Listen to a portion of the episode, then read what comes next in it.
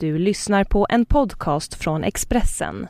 Fler poddar hittar du på expressen.se podcast och på iTunes.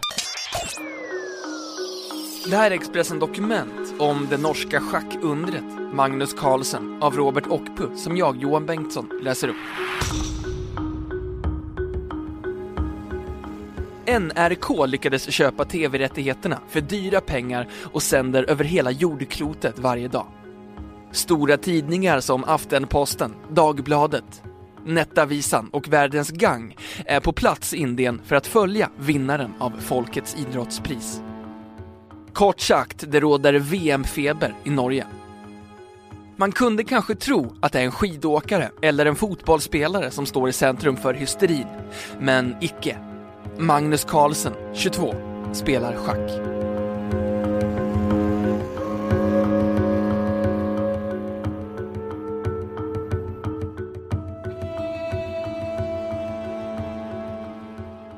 Zlatan Ibrahimovic håller presskonferens inför årets viktigaste landskamp.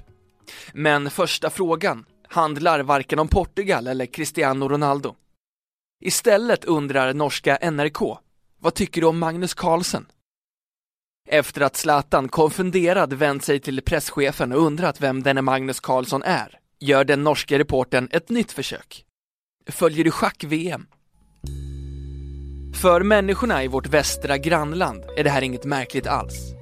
För som tidningen Aftonposten konstaterade redan i måndags, schackfeber råder i Norge.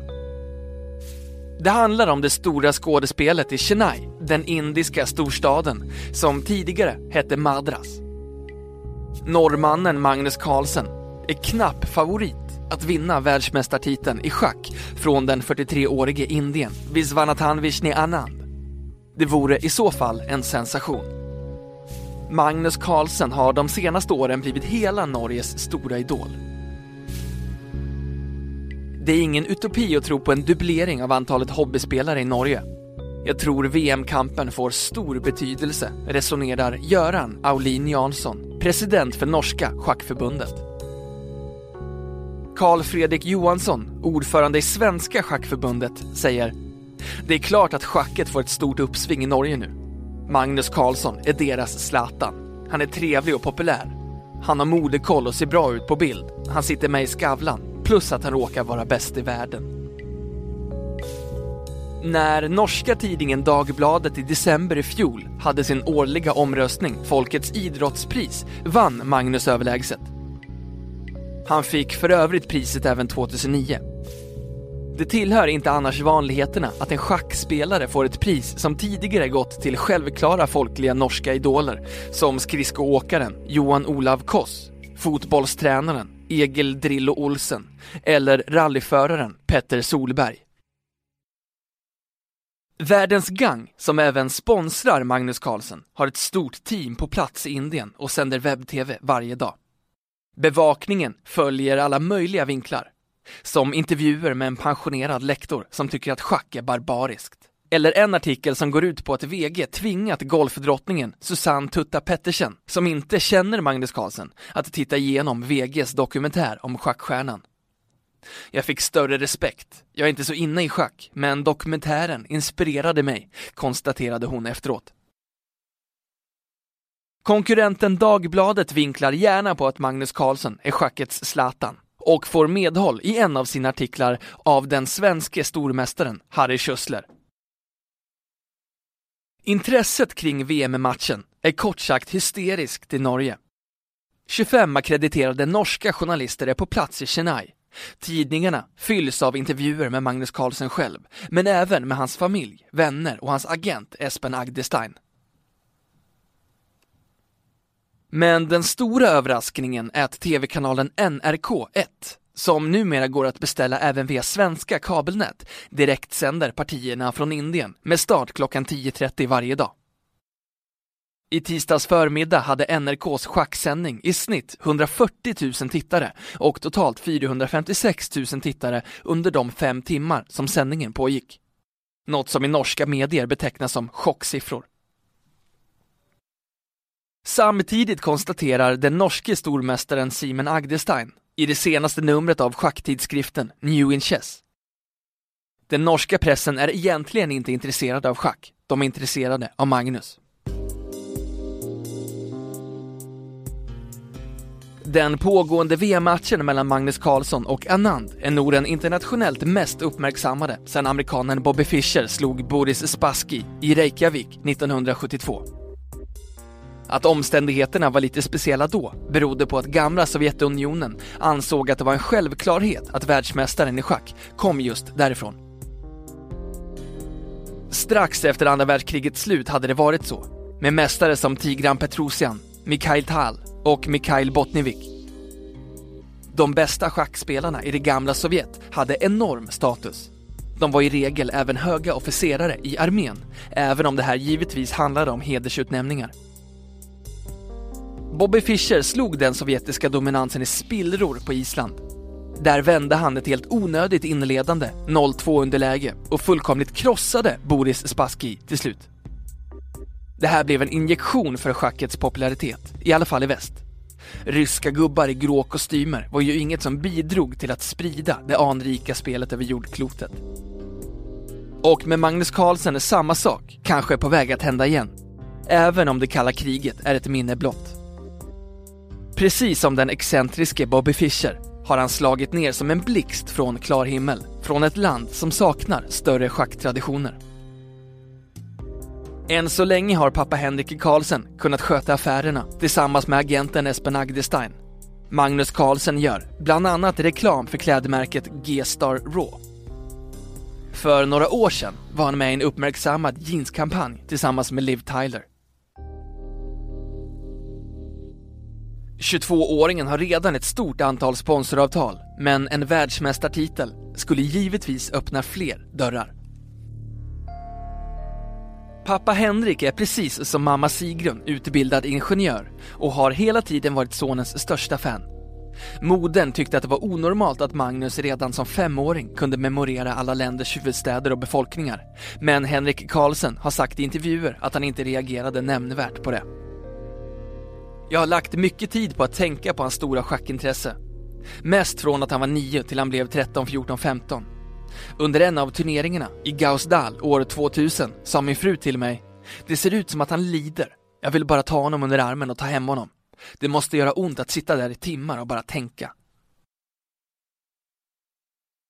Magnus hade redan vid väldigt tidig ålder börjat äta vid ett separat bord än vi andra, tre meter bort, så att han kunde sitta vid sina schackpjäser. Supertalangen Bobby Fischer var faktiskt 29 år när han blev världsmästare. Magnus Carlsen är bara 22, även om han fyllde 23 den 30 november. Och Carlsen var endast 13 år när han erövrade titeln internationell stormästare. Fischer var 15. Nu ska det tilläggas att det finns en viktig skillnad mellan Magnus Carlsen och Fischer. Magnus Carlsen förefaller, bortsett från sin höga intelligensnivå och sitt fotografiska minne, att vara en ganska normal person. Fischer var, eller i alla fall blev, så nära en socialt missanpassad galning som spårade ur helt efter att han blivit världsmästare. Magnus Carlsen har berättat om sina tankar efter att ha sett Liz Garbus dokumentärfilm Bobby Fischer Against the World. När jag såg den filmen tänkte jag, kommer jag bli så här? Jag tror ju inte det, men den fick mig att tänka på att jag borde ha det i åtanke. Magnus Carlsen förefaller vara en trevlig prick, i alla fall vid sidan av schackbrädet. Men när det är dags för schack är han en hänsynslös maskin som vill vinna till varje pris.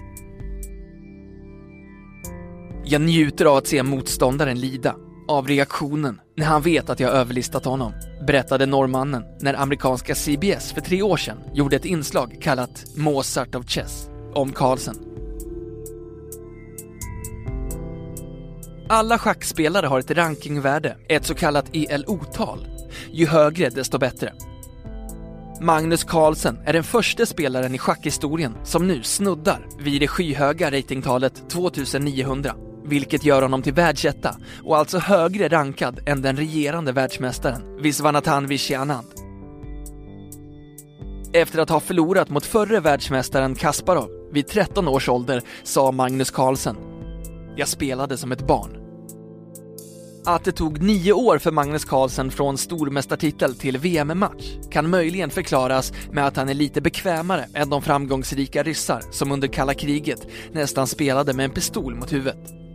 Å ena sidan åtnjöt de enorm status, å andra sidan var seger närmast ett krav.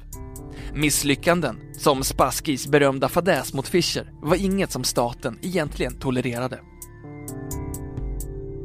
Magnus Carlsen säger själv att han egentligen är lat och helst sover till klockan 12 på dagarna, om han har möjlighet. Han har varit världsetta med ett kortare uppehåll sedan 2009. Men i schack räcker det inte att vara världsetta för någon som verkligen vill skriva in sitt namn i historieböckerna. För att bli erkänd som världsmästare måste man besegra den regerande världsmästaren i en match över 12 partier, heads up. Det är därför som Magnus Carlsen i dessa dagar sitter och svettas mot Visvanathanvishe Anand på det femstjärniga hotellet Hyatt Regency i Chennai. Det är inte bara ära och berömmelse som står på spel i Chennai. Matchen har en sammanlagd prissumma på cirka 2 250 000 dollar, varav 60% till vinnaren. Dessutom har norrmannen fått 137 000 dollar i kompensation för att han har gått med på att spela mot Anand i världsmästarens hemstad. Exakt vad Magnus Carlsen tjänar som schackproffs är oklart, men uppgifter gör gällande att siffran överstiger 10 miljoner kronor årligen. I CBS-inslaget Mozart of Chess försöker Magnus förklara varför han är rankad som den främste i den främsta av intelligensspel. Mozart fick väl aldrig frågan hur han gjorde och jag skulle vara väldigt imponerad om han hade något svar på det. Han skulle nog bara säga att det är naturligt för mig. Det här är vad jag gör.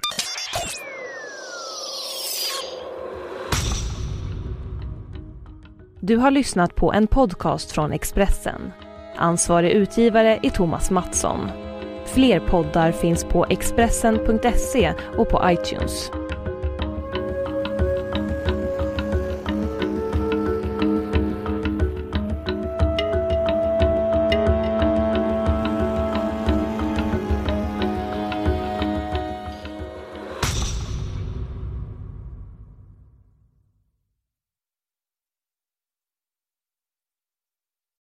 Ny säsong av Robinson på TV4 Play.